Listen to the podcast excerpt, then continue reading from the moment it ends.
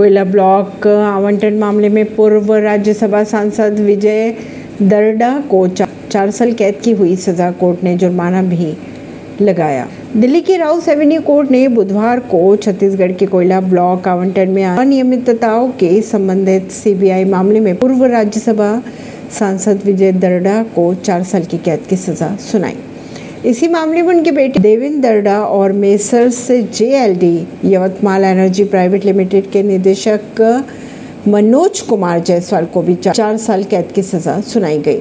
अदालत ने इसी मामले में पूर्व कोयला सचिव एच सी गुप्ता सहित दो वरिष्ठ दो वरिष्ठ लोक सेवकों के एस क्रोफा और के सी सामरिया को भी तीन साल की सजा सुनाई। परवीन सिंह नई दिल्ली से।